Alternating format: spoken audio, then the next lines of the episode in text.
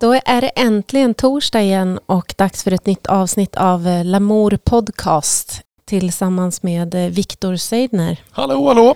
Tjenare! Eh, vi har också äran att ha med oss en gäst idag och det är Mikael Strömberg. Välkommen hit! Ja, men tack! Härligt att ha dig här.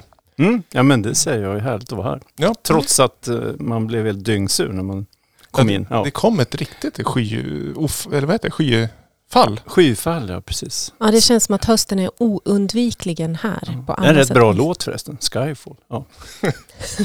ja, vad härligt. Då är vi direkt igång i musiksnacket. Kan inte du bara berätta lite kort, Micke, vad, vad du är för en eh, person? Vilken anknytning har du till musik? Ja, eh, alltså jag har ju alltid hållit på med musik. Det är ju, alltså mitt yrkesliv är ju fyllt av musik också. Så att jag har inte bara haft musik som ett, en hobby utan eh, jag har läst musikvetenskap. Jag, alltså en, en, del av mig är ju en forskartyp som gillar att, eh, gillar att hålla på med klassisk musik. Och det arvet kommer jag inte förbi. Det, och det vill jag inte komma förbi heller. Och sen har jag en annan sida är ju mera musiker och kompositör och tonsättare kallar man det ibland. Men jag tycker kompositör känns bättre. Men sen har med åren har det blivit mera så att jag eh, försöker integrera musiken med bildkonst och text. Mm. Och eh, vad ska man säga, performance mera, göra det till händelser. Till exempel, eh, nu var jag här väldigt länge sedan men för 20 år sedan så jobbade jag till exempel med en konstflygare och en bildkonstnär som heter Hans Tjörneryd. Och konstflygaren hette Pierre Hollender, ett fantastiskt namn på en flygare. Va, va, förlåt, konstflygare, vad innebär det? Jo, då gjorde jag elektronisk musik till hans piruetter upp i luften och han släppte ut rök och röken låg kvar eh, till musiken och han hade musiken i lurar. Och vi körde det här ja, i hela Europa faktiskt. Som, en, en, som ett event, en händelse istället för en, ett fyrverkeri. Så att en del av mig är också den delen där jag försöker stoppa in musiken i, inte bara musik för musiks egen skull, utan musik som ett shit till annat. Wow. Finns det här dokumenterat?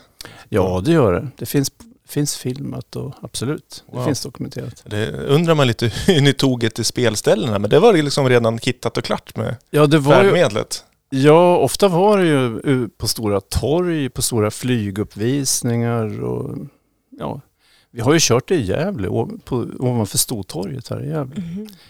Eh, sen störtade ju ett JAS-plan och det förstörde hela framtiden för våra idéer. Vi, vi skulle faktiskt göra det här när man eh, skulle återinviga Louvren i Paris. Så ville man göra vårt stycke och det vart ju inställt för att eh, det blev förbjudet att flyga över tätbebyggt område. Alltså förbjudet att flyga konstflyg över tätbebyggt.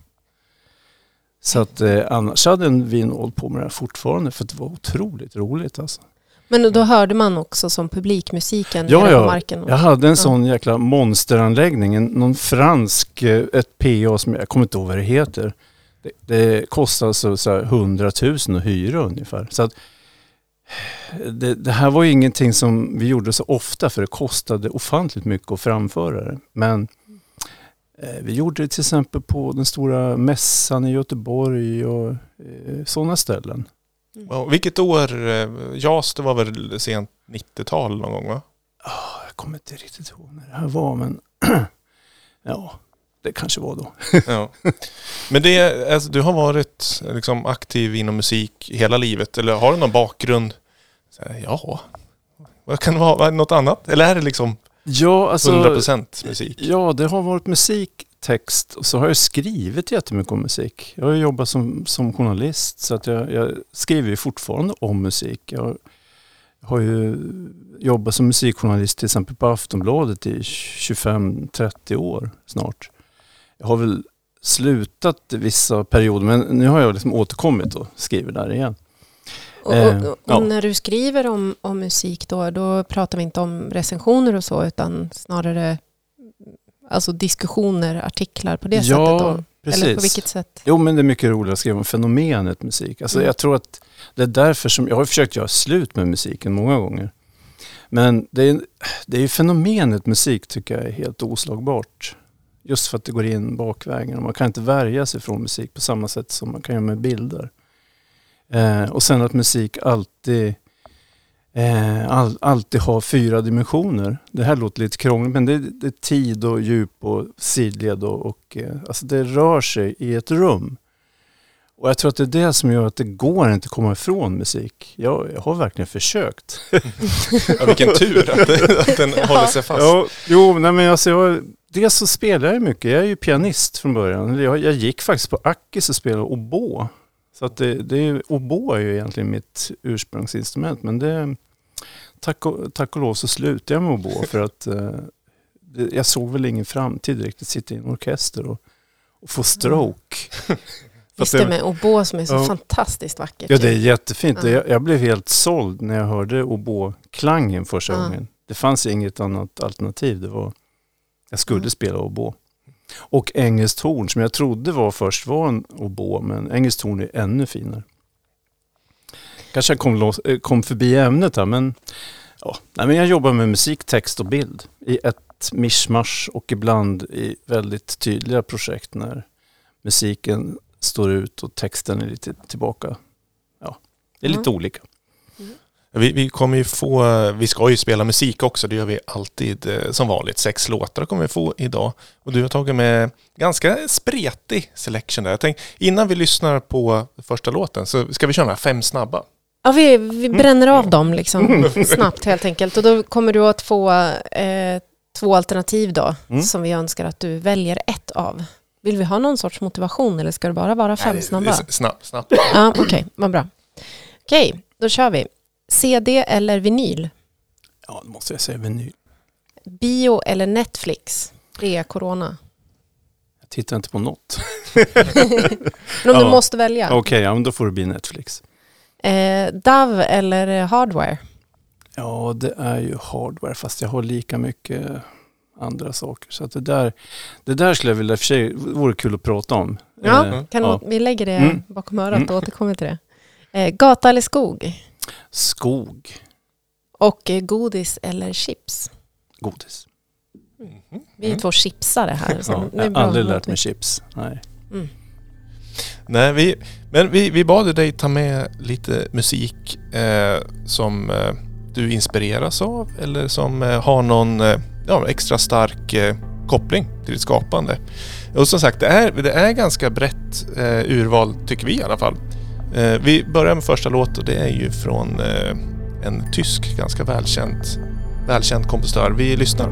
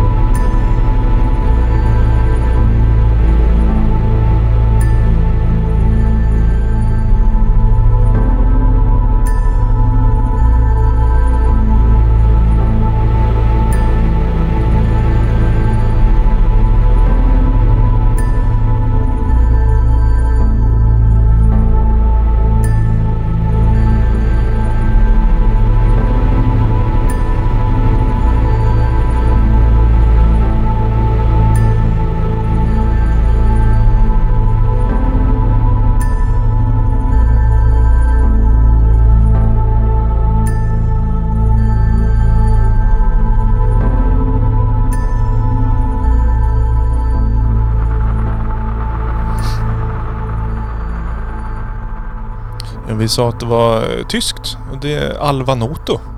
Mm. Eller vad heter han? Karsten Nikolaj? Ja just det, han heter Kar Karsten Nikolaj. Karsten, Mm. Han är ju bildkonstnär. Så att, eh, och det är många ambient-musiker som har börjat som bildkonstnärer. Som träffas på konstskolor och Brian Eno är väl den mest kända kanske. Va, har du någon tanke om hur det kommer sig? Att man... eh, Att, ligger det nära på något vis eller vad? Ja, klang och färg. Ja. Det ligger ju otroligt nära. Det, det, det här, en del av oss reagerar ju på det nästan för mycket. Alltså när man får synestesi-känningar så här. Att man, man ser en, man hör ett ljud så fort man hör en, ser en färg. Men alltså jag tror att det, det är den traditionen, den ambient-traditionen, den kommer mycket från bildkonsten faktiskt. På något vis att man eh, försöker eh, eh, ljudsätta det man ser Mm. helt enkelt. Ja. Det ser man också när, både när Brian Eno och Carson Nikolaj, eller ja, Alva Noto spelar. Han spelar ju knappt. Jag som pianist då tycker, jaha, eller jag förstår ju att det är andra saker han gör. Han kan ju stå och vrida på en tongenerator en hel konsert och det låter ändå så här som det låter nu. Va? Eh, jag tycker Carson Nikolaj, ja nu säger jag så. Ja. Eh, helt otrolig för att han, eh, dels är alltså allting han gör är också väldigt, eh, vad ska man säga, idéstyrt så här. Konceptstyrt. Eh, och det, när man tittar på hans bildkonst också, han kan ju göra en fantastisk utställning på vibrationsmönster i mjölk. Så han Mm. satt högtalare, ni har säkert sett de här Mm. bilderna. Och han jobbar precis på samma sätt när han jobbar med musik. Som det här vi hörde nu, där, det, det, det är ju en lång serie som heter Xerox. Och där har han ju testat hur länge kan man, eller hur ofta kan man kopiera ett musikstycke tills det, bör, tills det blir brus. Eh, och eh, han har gjort några av de här Xerox-plattorna är ju i princip nästan bara brus. Fast han, så skrapar han bort bruset och så börjar man få höra den här första kopian. Alltså det är otroligt snyggt gjort. Så man kan följa med liksom i hans experiment i musiken, låt för låt. Vad är det för sorts eh, kopior han gör då? Det är mekaniska kopior? Nej, här, alltså, jag tror att de här Xerox, utan att veta det helt hundra, så tror jag att det är plattor han har hittat på loppisar så här. Det är klassisk musik. Ja. För det är ju väldigt stråkbaserad musik. I alla fall de här Xerox. Sen har ju han jobbat mycket med, med Sakamoto, en pianist till exempel. Där, där närmar de sig också mera klassisk musik eftersom Sakamoto är en, en klassiskt skolad pianist. Och då så, den Noto gör då, det är ju att han, nu sa jag Noto, ja. Eh, att han stoppar in pianot i sina lådor och eh, repeterar kanske bara efterklangen i flygeln. Så alltså, han är otroligt, det är ju minimalt, minimalt, minimalt det han gör. Men i mina öron så är han ju någon slags fortsättning av, på Brian Eno tycker jag. Det är, Brian Enos musik gick, gick väl lite, gick lite grann i stå så det gick inte att göra så mycket mera egentligen efter den här airport-musiken, den här vänt, den här transitmusiken han gjorde. Men det här är en fortsättning av den ambient-traditionen tycker jag. Och det kom igår, i, i, igår, i år, eller hur? Ja, den Den här- heter ju Xerox volym 4. Kom väl för någon månad sedan. Mm. Ja, precis. Mm. Men om, om vi ska hålla oss kvar lite där Brian Eno. Så du och jag har ju pratat tidigare om, för, för mig så, jag har ju alltid trott liksom att ja, Brian Eno det är liksom ambient-musikens liksom, fader eller liksom satte namn på det. Men jag vet, eh, när vi har pratat så, du håller ju inte riktigt med där. Du säger att det är Satie som är själva grunden till eh, genren. Ja, och det är därför jag tog med ett stycke här från 1200-talet, 1100-talet också, som vi ska lyssna på snart. Där börjar ambient-genren. Alltså det, är, det är den äldsta musikgenren vi har, ambient. Eh, för att den eh, bygger på efterklangen i ett stort rum och att man inte eh, att man inte lyssnar på musiken utan att man är i musiken. Det är det stora avgörandet, att man inte har distans utan man är en del av musikstycket. I, det här låter lite krångligt kanske men meningen med ambient är att man ska sitta sitta eller vara i musikstycket. Man ska inte egentligen, och det var ju Brian Eno den första att formulera, att man ska inte känna när stycket börjar eller slutar. Eller man ska inte, det ska vara lika normalt som att ha en glödlampa eller en tapet. Eller, det ska bara vara en, någonting som fanns i rummet. Men det är som ett eh, känsloläge? Ja, eller? precis. Ett tonsatt känsloläge? Ja, exakt. Och så är ju den här riktigt, riktigt gamla musiken, den första, alltså ifrån de här stora katedralerna, Notre Dame och, och så. Och då använder man det som är på riktigt rummet, det vill säga man använder inte några liksom elektroniskt eh, Nej. förstärkta, eh, eller ja, eh, vad heter det, effektpedaler eller dylikt. Nej, Där, alltså eller? nu vet inte jag om det kanske är 12-13 sekunder efterklang i Notre Dame till exempel. Ja, men- då, ja, då behöver man ju inte någon plugg direkt. Som, Nej, fanns väl inte på 1200-talet heller. Men alltså det är spännande att tänka på någonstans i den här eh, liksom 2020-världen som man lever i när allting är elektroniskt och allting kan liksom eh, eh, reproduceras och eh, eh, iscensättas eh, med hjälp av olika elektroniska Mm. hjälpmedel, tänker jag. Alltså, eller ibland så, som en person som också rör mig inom samma genre, så glömmer man bort det lite grann ibland, Mm. just eftersom att det finns alla de här möjligheterna. Och att, eh, alltså 50 sekunder efterklang är ju inget problem att återskapa. Men jag kan tänka mig att på 1200-talet eller tidigare, så, eller lite senare också, så var man tvungen att leta efter de rummen på ett helt annat sätt. Än Ja. att man bara köpte en pryl som... Jo men precis, man gjorde ju musiken för rummet. Mm. Det är därför som den här musiken heter Notre, kallas för Notre Dame musik. Och eh, ja, det var ju där som flerstämmig musik gjordes för första gången. Eh, alltså jag är jättepåverkad av den här 11-1200-talsmusiken. Jag, jag för, börjar förstå den mer och mer för att eh, dels hur melodierna ser ut och, och hur de, och, och just efterklangen och, och eh, eh, ja, hela rummet.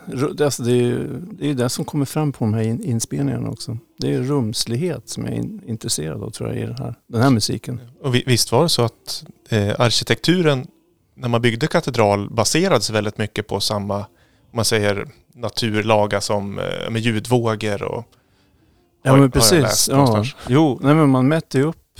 eh, och sen hade man ju de här Petro, Petronius och Leoni, jag kommer inte ihåg, Leoninus, jag kommer inte ihåg exakt vad de heter, men de var ju väldigt eh, ska man säga, starka som konstnärer så att de fick ju faktiskt, de hade någonting att säga till om. Ja, de fick ett mandat att göra flerstämmig musik, bara det. För att eh, innan fick man inte göra flerstämmigt för att då, då, var man, eh, då skymde man bibel, bibelordet. Det var förbjudet att göra.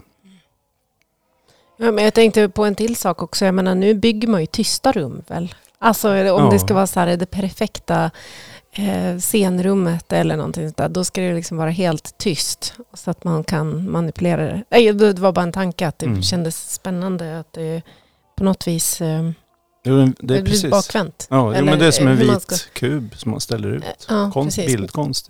Medan eh, det här är någonting helt annat. Mm. Mm. Ska vi ta och njuta lite av eh, Mm. 1200 musik, ambient musik från 1200-talet? The Ja, Hilliard det är ännu Ensemble. äldre alltså. ännu äldre? Ja, det är från 1100-talet. Ja, tänk att det fanns Spotify på den tiden också. Ja.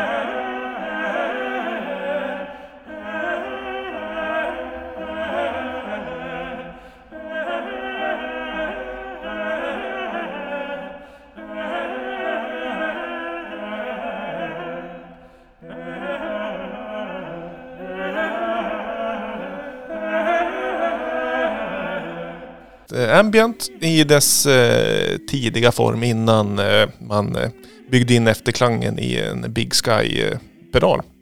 Och det här är Notre Dame. Sa du så? Eller? Ja, jag tror det är Notre Dame. För att han, den kompositören, han var Notre Dames Ja. Perotinus, han var Notre Dames eh, liksom första kompositör. Mm. Och han, han var, jag tror att, alltså det är ju, den här musiken ska man ju lyssna också på i Notre Dame förstås. Sitta där i Notre Dame och känna sig helt omsluten av det här. Jag var där när, när Notre Dames firade 850-årsjubileum för man invigde en ny klocka. som, eh, och då, spel, då spelade man bara musik av honom. Petro, Perotinus. Och det var ju jättehärligt. Alltså. Det var, för då kan man liksom förstå också varför, kyr, varför ja, kyrkan ser ut som den gör. Varför valven se- ser ut som de gör. Sen ställer man ju ofta upp körerna så att de delar upp dem så att de står lite flerkanaligt så här. Så att de står i hela kyrkan. Mm. Och då känner man sig ju ännu mer inbäddad i det här soundet. Just det. Ja, då blir man sugen att gå på Ja, nej, men alltså, jag får rysningar när jag tänker kon- Det är en av de här tio konserterna som jag har varit på. Då var det likadant skitväder som idag. Man stod där och köade. Ja. Kom in alldeles blöt och kall och så fick man höra den här musiken. Har de återuppbyggt Notre Dame nu eller är den fortfarande i ruiner? Ja, den är nog i, den är, tror jag är i ruiner. Ja. Det, ja, man ska ju återuppbygga det. Kan man gå och lyssna på någon härlig, något härligt kyrkrum här omkring i trakterna? Har du gjort någon undersökning i, Nej, har ur ett eh, så här, forsknings, ambient forskningssyfte?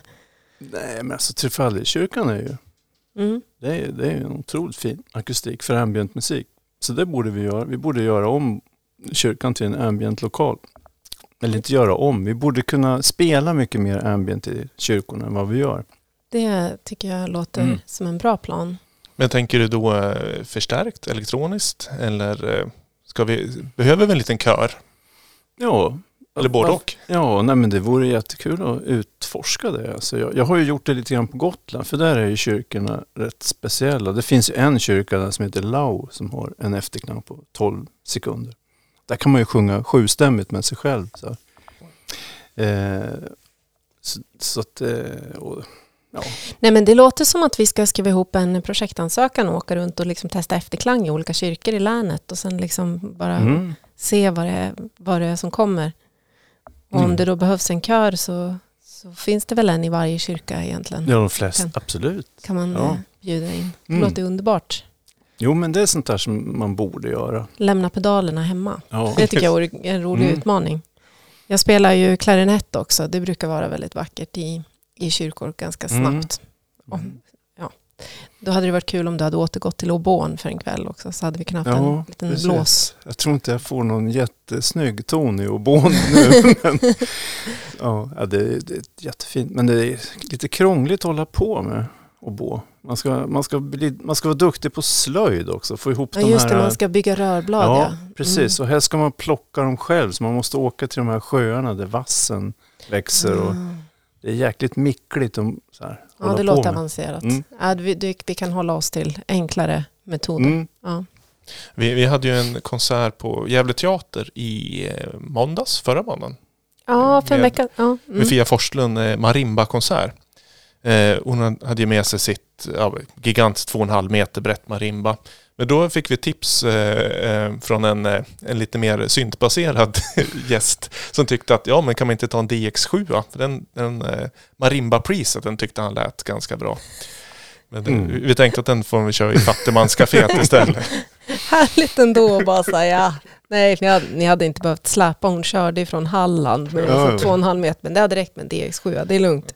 DX7 är ju, ja, det är ju det enda, det är ju den synt som är lättast att höra att det är DX7 också dessutom. Ja, jag tänkte det kanske finns någon bra oboe-preset. Mm. Någon, Mm. någon Ja, ja, säkert. Vi får gräva i den lådan. Men vi, vi ska gräva lite i de fasta segmenten också. Mm, Vi, vi gör det. vi återkommer och pratar mer eh, Strömberg-musik, men vi kör en...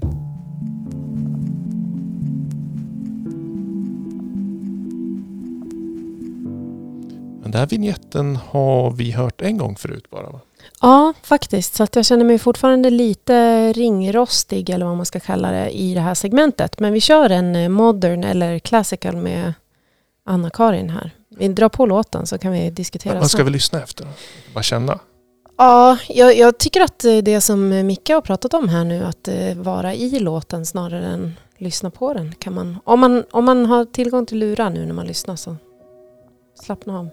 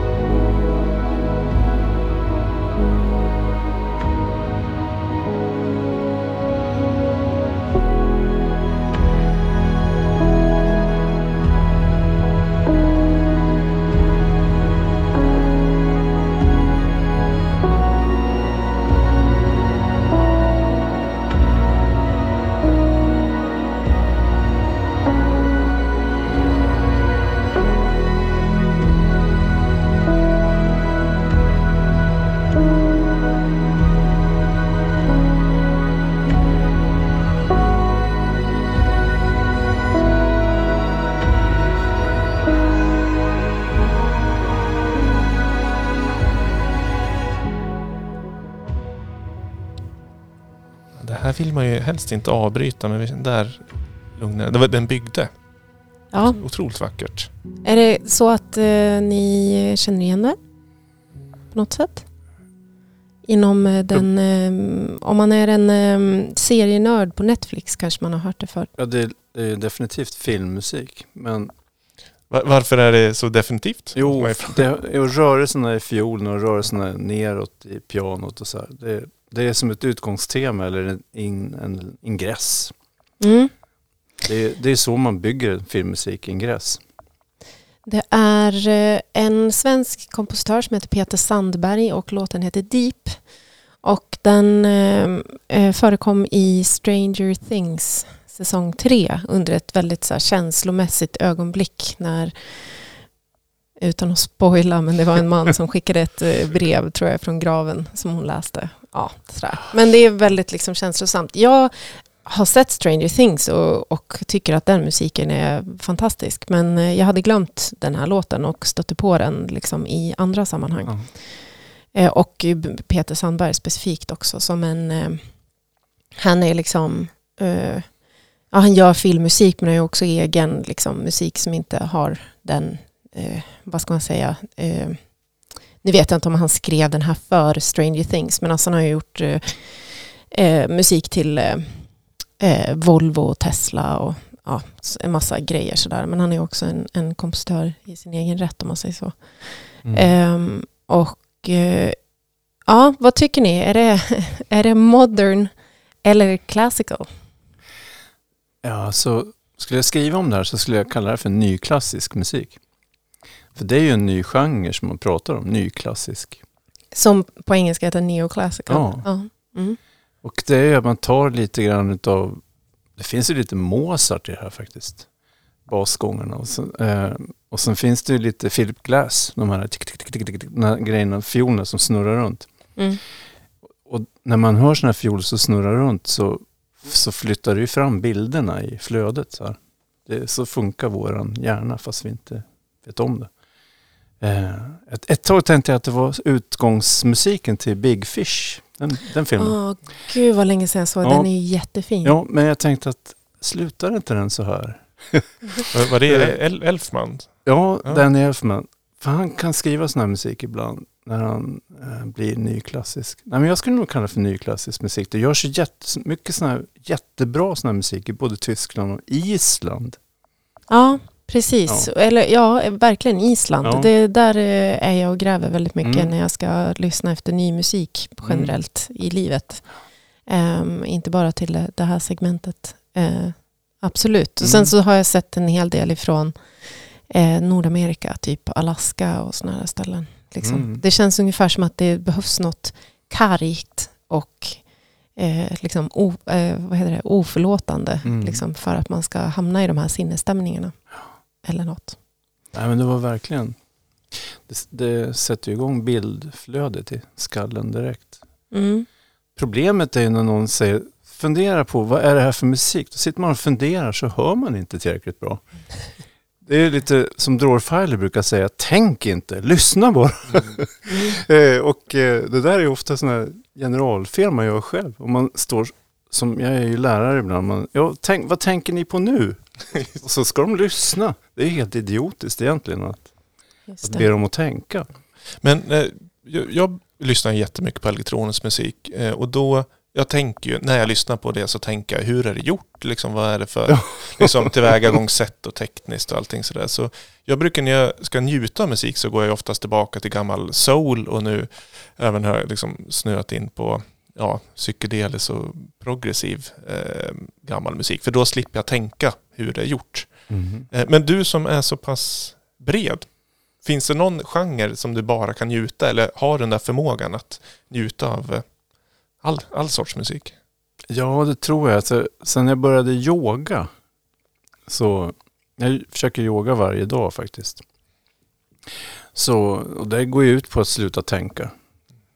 Och då på något sätt så slutade jag tänka när jag lyssnade på musik också efter ett tag. Eh, det är klart jag måste skärpa till mig att tänka först, att nu ska du inte tänka. Eh, men det är inte så svårt. Det är någon sorts eh, musik och yoga är jättenära varandra egentligen. Det, det handlar om att tänja saker. Man tänjer tid här, med musik. Men kan du känna när du, för när jag ska sätta mig ner och, och, och, göra min egen musik som ju då är ambient, så då brukar jag också tänka lite så att nu ska jag inte tänka. Alltså för att jag behöver befinna mig i någon annanstans. Alltså jag kan inte befinna mig i liksom, eh, alla de här vardagliga tankarna. Eller alltså allting sånt som man brukar behöva släppa på om man ska eh, utöva yoga, tänker jag, eller meditera eller så. Kan, kan du känna när du ska sätta dig och komponera att du behöver hamna i något sånt? Eller sitter du och tänker då också, eller hur? Eh, ja, alltså jag tänker i regel alldeles för mycket. Det, det är, liksom inget, det är en en bak eller en dålig sida jag har. Men det har att göra med att jag är så van att analysera och skriva om musik och undervisa i musik. Och, mm. Så att det där är någonting jag brottas med hela tiden, att, att tänka så lite som möjligt. Eh, nu till exempel så varje, ja, varje dag faktiskt så börjar jag, när jag, när jag spelar piano, så börjar jag med att spela in fri improvisation i en timme bara på pianomusik. Bara för att komma bort ifrån mig själv och eh, slippa sitta och upprepa de här jäkla sussackorden och eh, maj-ackord. Liksom. För att när man känner igen sig själv för väl så ja, det blir ju tjatigt. Så jag försöker verkligen koppla bort allting och bara spela.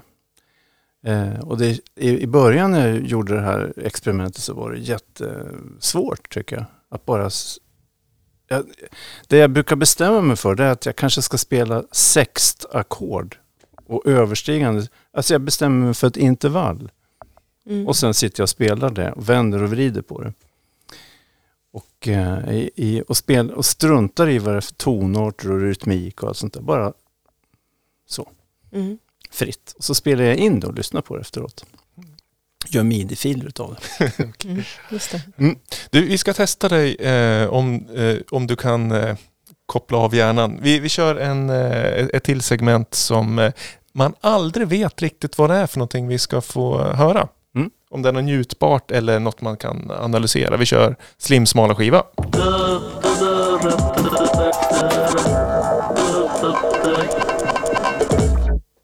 полные мужества и уверенности сообщения, уже сегодня принадлежащей истории, записаны на магнитную пленку.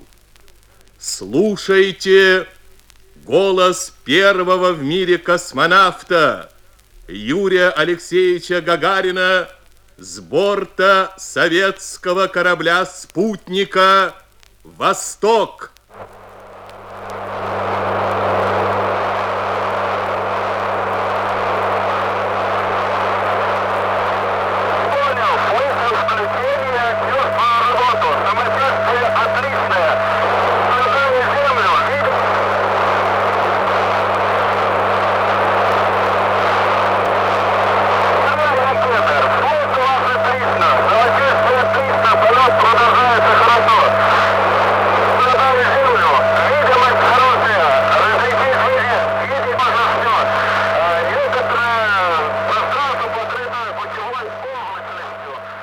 Det är alltså en eh, sjutummare vi lyssnar på. eh, vi kan väl avslöja, det är kanske inte jättesvårt, att den är från eh, USSR, gamla Sovjet alltså. Och jag tänkte det här passar Strömberg på något sätt. Jag vet inte varför. Är det för att du brukar prata om gamla ryska syntar och grejer? Ja, jo men eh, jo. Det, hade du frågat min bror Jonas så hade han gått igång direkt. Han har ju några ryska syntar på sitt, i sin studio. Men hör ni vad det är? Vad, vad handlar det om? Vad är det vi lyssnar på?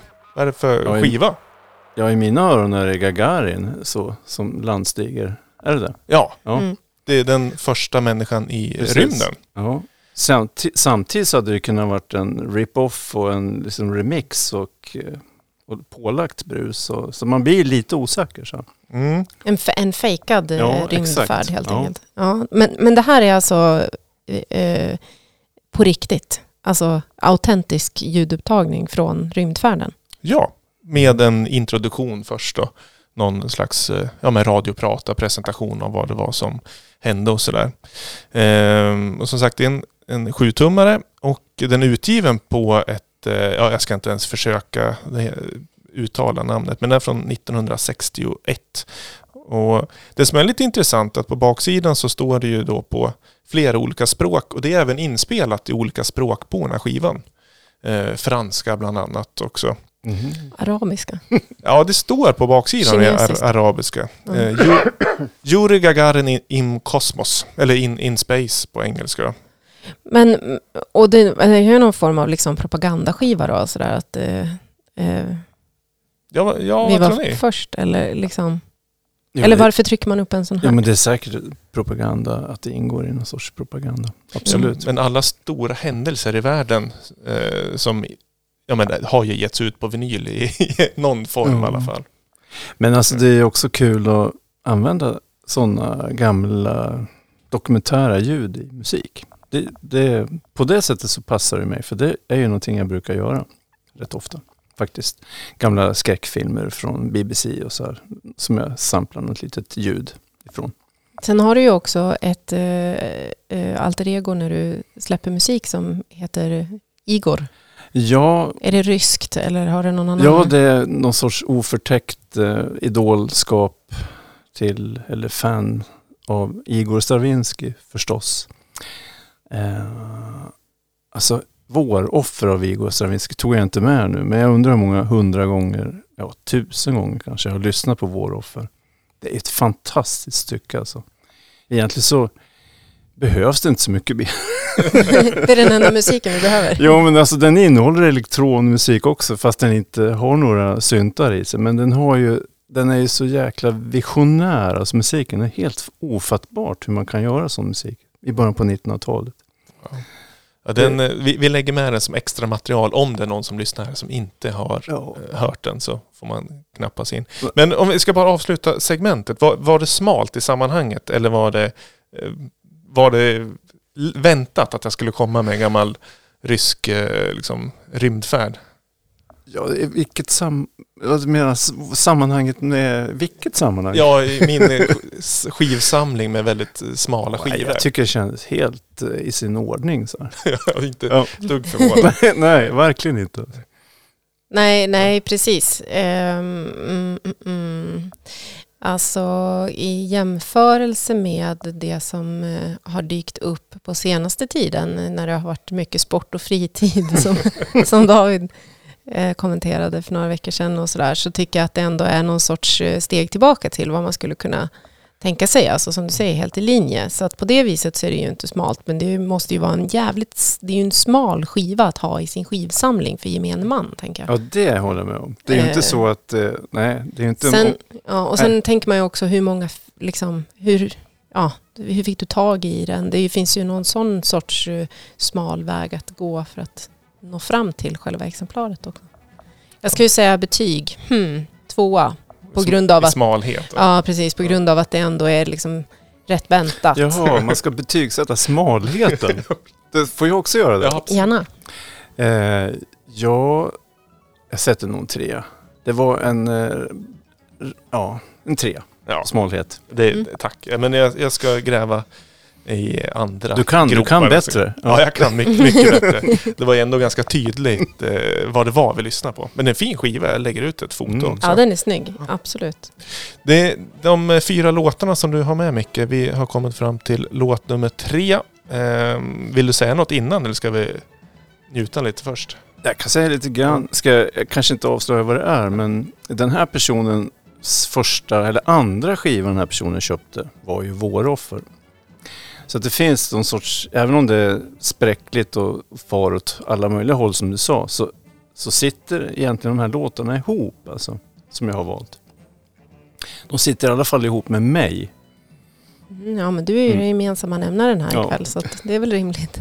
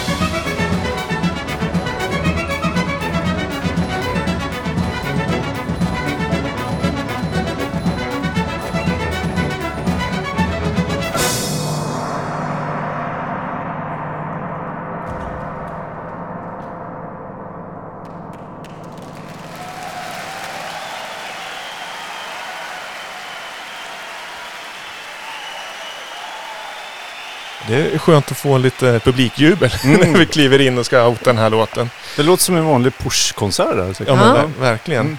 Mm. Eh, men du, inspelningen av den här låten, du, du är själv med och jublar i publiken här. Ja, jag tror det. Jag, jag tror att den här kommer just ifrån Annexet. Alltså det är ju Zappas G-spot-stycke. Alltså han gjorde ju en helt hopplös skiva som heter Jazz from Hell. Som gjordes på ett, en monstersynt som heter Synclavier. Som, alltså det var längre än absolut, det kostade, när den kom ut i u, första, ut, upp, ja, första version så kostade den så här en och en halv miljon synten. Så det gjordes ju inte så många ex, kanske fem ex och de stod på institutioner och så här. Bland annat så hade Uppsala musikvetenskap en sån nere i källaren. Och det har de nog fortfarande, så det var synd att du hoppade av. Varför sa de inte det? hade ju kunnat bli Ja. Nej men så att det här, alltså Jazz from Hell, det är totalprogrammerad musik. Och han hade ju en period, Zappa, när han inte helst ville umgås med musiker, för de spelar ju fel hela tiden.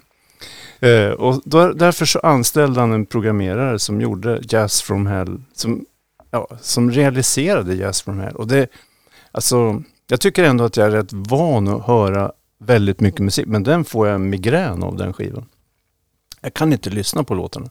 Men det här, så finns det en ensemble som är, det måste vara en av världens bästa musikensembler, alltså analoga. Eh, ensemble Modern från, de är från Wien eller från Berlin, nu vart jag lite osäker. Eh, men de, de tog kontakt med Zappa, vi kan göra din Jazz from Hell live. Oj, kan man göra det? Eh, och det var väl ingen som riktigt skulle, som trodde han skulle gå med på det, men då blir det ju fel om man ska spela. Men eh, just den här eh, skivan som jag nu inte kommer ihåg vad den heter. Vad heter den? Yellow Shark heter den. Med, där är det ju massvis med sån, ja bara sån dator, dator, datormusik som egentligen är ospelbar. Men den, de gör den ju så otroligt bra.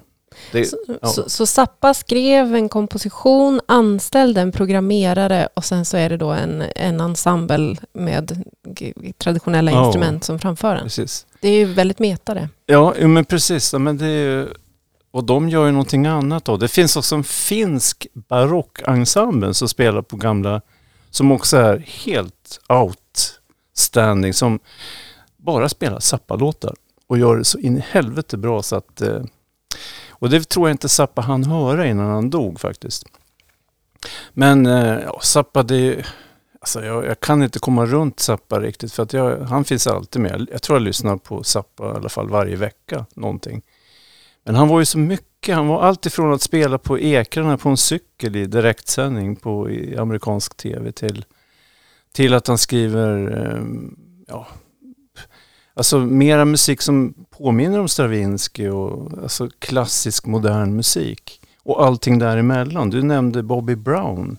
Ja, jag, blev Ja. lite, jag kände mig lite så här, eh, fan, min bild av Zappa är liksom Bobby Brown, Ja. inte det här som vi hörde. Nej men ibland gjorde han ju en, en Bobby Brown så här, för att få in lite pengar så han hade råd att köpa en Synclavier. Ja. Så han var ju, han var ju, sen ställde han upp som guvernör, eh, han ville bli guvernör. Han, hade Zappa levt idag i det här amerikanska gittret så hade det varit intressant att höra vilken musik han hade gjort, verkligen. Mm. Jag tror i och för sig att han hade mera, skrivit mer och mer för, för orkester. Eh, det tror jag. Det, det här Synclaver-experimentet är ju, i och har alltid använt mycket syntar i sin musik. Även, alltså redan i slutet på 60-talet så, så gjorde han helt vansinniga syntexperiment. Så.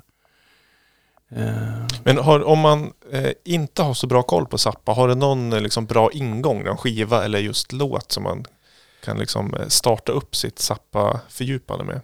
Eh, oj, ja. Jo, alltså Freak Out, hans första skiva, Freak Out, den är ju en någon sorts, egentligen hände inte så mycket efter den. Det är, alltså, jag menar, alltså, han, gjorde, den är, han fördjupade den skivan i hela sitt liv kan man säga. Jag gjorde lite som Alva Noto bara, Ja, kopiera jo, men- sig själv. Ja, nej men alltså, han fördjupade den, de, eh, för det, han var ju så inspirerad av både John Cage, eh, Stravinsky, Ch- Charles Ives, såna här, ja, s- sådana kompositörer. Och Satie. Som ju, det verkar som att alla har en ingång till satir på något sätt. Ja, vi, Eh, vi var inne och snuddade vid satir tidigare, men vi, vi kom aldrig i mål med vår lilla fördjupning där. För du jobbar ju med ett satirprojekt nu. Mm. Jo men det, det är absolut. Jag har, jag har ju gjort gjort radioprogram om satir, dokumentär om satir. Och eh, jag har ägnat mot satir jättemycket. Jag har ju spelat hans gymnopedier och Gronsen och så. Och eh, det finns ju massa skrönor så här om, eh, och som gör de alla kompositörer egentligen, om saker som har försvunnit. Sibelius till exempel, han tappar bort sin åttonde symfoni och så. här. Och det finns ju idéer om, om satir att han, han gjorde säkert massa gransienner, såna de där stilla pianostyckena. Inte gymnopedi, de är ju liksom renstämmiga, men gnossiennerna de är ju lite skeva och så här. Lite, låter lite grann som de kommer från Bali och asiatiska influenser. Så här. Men då har jag gjort, eh, jag tänkte att jag skulle göra, bygga upp en, en story så här, att jag har faktiskt hittat åtta nya gnossienner. Eh, som jag, jag tror jag har varit i Paris 25 gånger ungefär och 20 gånger av dem så har jag på något sätt skrivit om satir eller varit inne i hans gamla lägenheter. Och, så jag håller på och skriver en text, en novell eller berättelse där jag skriver hur jag hittar små fragment bakom tapeter. Och jag se- ser små tecken på den där restaurangen där Satie var gäst. Jag äter samma mat som Satie käkade också. Inte samma, men likadan mat som han käkade när han var ute och käkade. Jag försöker vara så mycket Satie som möjligt. Som någon sorts Met- Method, vad heter det? Metod, method actor. Ja, just det. Och eh, så att jag, till slut så känner jag mig så, som Satie och så går jag hem och gör ett, en till gnoss igen. Så. Eh, så att det, det, det tänkte jag, att man gör, man gör åtta nya eller tio, får se hur många det blir. Och att man lägger sig så jäkla nära Satis tonspråk så att man hör faktiskt inte, och det är ju vits, man ska kunna tro att det är Satie som har gjort det. Men det är ju inte, det är ju inte någon sorts fake så här. Fejket är ju att jag hittar på det, men eh, det är inte så att jag har liksom samplat Satie eller så, utan jag har bara liksom lyssnat på hans tonspråk. Det som vi kommer i kontakt med de första sekunderna. Så att- In, ja. Ja. Jo, man ska höra på, på två sekunder ska man, aha, Satie. Men sen börjar man bli lite osäker, så är det Satie? eh, så. Ingår den här äh, riposte satir som vi tillsammans satte upp eh, både under Push för två veckor sedan och eh, även på Gaffels 20-årsjubileum. Den, den låten ingår kanske i de där. Ja, det är Mm. ett, ett av, jag vet inte vilket Gnossian, men och det är väldigt stilla musik som ju är någon sorts ambient musik, får man säga. För Satie gjorde ju, han gjorde ju massa annan musik som han, som han upp, man uppförde på restauranger och kaféer. Där, och ofta, det finns ett stycke som heter möbelmusik och då sa han åt de som satt och käkade att lyssna inte, fortsätt att käka och lägg, ingen, lägg inte märke till musiken för det är bara någon sorts, han kan, sa ju inte ambient men det var det han menade. Eh, och då började folk lyssna och satt helt knäpptysta. Och det var inte alls meningen så han blev ju skitförbannad. Det var ju, han gjorde den här musiken för att han skulle eh, på något sätt släta ut våra... Ja, det är ofta svårt att se, vad ska man prata om när man sitter på restaurang? Ja, musiken skulle göra så att man skulle komma igång och prata ohämmat. Sudda ut alla plattityder så här, som man ägnar sig åt. Men jag har, du har två satirrelaterade frågor. Ja. Första, vad äter satir? Och nummer två, började du också snatta plånböcker och paraplyer? Eller vad han gjorde? Ja, nej, nej tyvärr. Eller inte tyvärr. Nej, Eh, nej inga, inga paraplyer och inga plånböcker tog jag. Och jag ordnade inga barnkalas som han också gjorde. Han ordnade, det var väldigt konstigt att han fick ordna det stora barnkalaset. En gammal gubbe fick ordna barnkalas. Det Kanske var då han snodde Ja, plånböcker. Eh, jo, nej men han åt ofta njure i vit sås. Det var hans Mm. favorit. Det är ju jätteäckligt så att jag plågade i mig en, njur, en njurrätt. Han åt ju, han har sk- skrivit en text om hur han bara äter saker som är vita. Han dricker bara vitt vin, han äter bara liksom, och det, han är ju fantastisk som, som författare alltså. Det är lite grann därför som jag vill skriva den här texten också som som ingår i musiken. Som, den skulle kunna vara skriven av honom själv den här texten. Mm. Någon sorts absurd men, ändå spår av, ja, av riktighet i den. Så. Vi hade ju en eh, också uppe på Kulturkrocken i Järvsö på Push eh, förra året så hade vi ju en kombinerad konsert och eh, föreläsning med dig om satir. Vi kanske får göra någon sorts liksom satirspecial i Lamour podcast och när du har släppt den där novellen, kanske har en högläsning eller Ja, tanken är ju att det ska vara text och fotografier och musik och i en, i en låda. Så. här. Och sen att man gärna, det ska bli jättekul att försöka få ut det här och presentera i Frankrike. För de, Frankrike, för de är ju jättekänsliga för någon, kommer en person från Sverige och påstår sig ha hittat satirmusik. Så det blir ett jättekul experiment tycker jag. Du är ju högaktuell på Lamour. Mm. För att du har ju precis släppt ett helt album. Som jag hade, jag hade tänkt någonstans att vi skulle prata en massa om det här albumet. Men eh, det är ju släppt under namnet I, Igor. Mm. Och eh, skivan heter ju Umf. Och eh, vi ska ju få lyssna på en låt men eh, vi måste ju prata lite. Det är ju konceptuellt lite annorlunda. Den fysiska versionen av eh, skivan. Mm. Jo men det är nog så att jag må, gillar att ha koncept och hänga upp en galge så här, hänga upp musikprojektet på.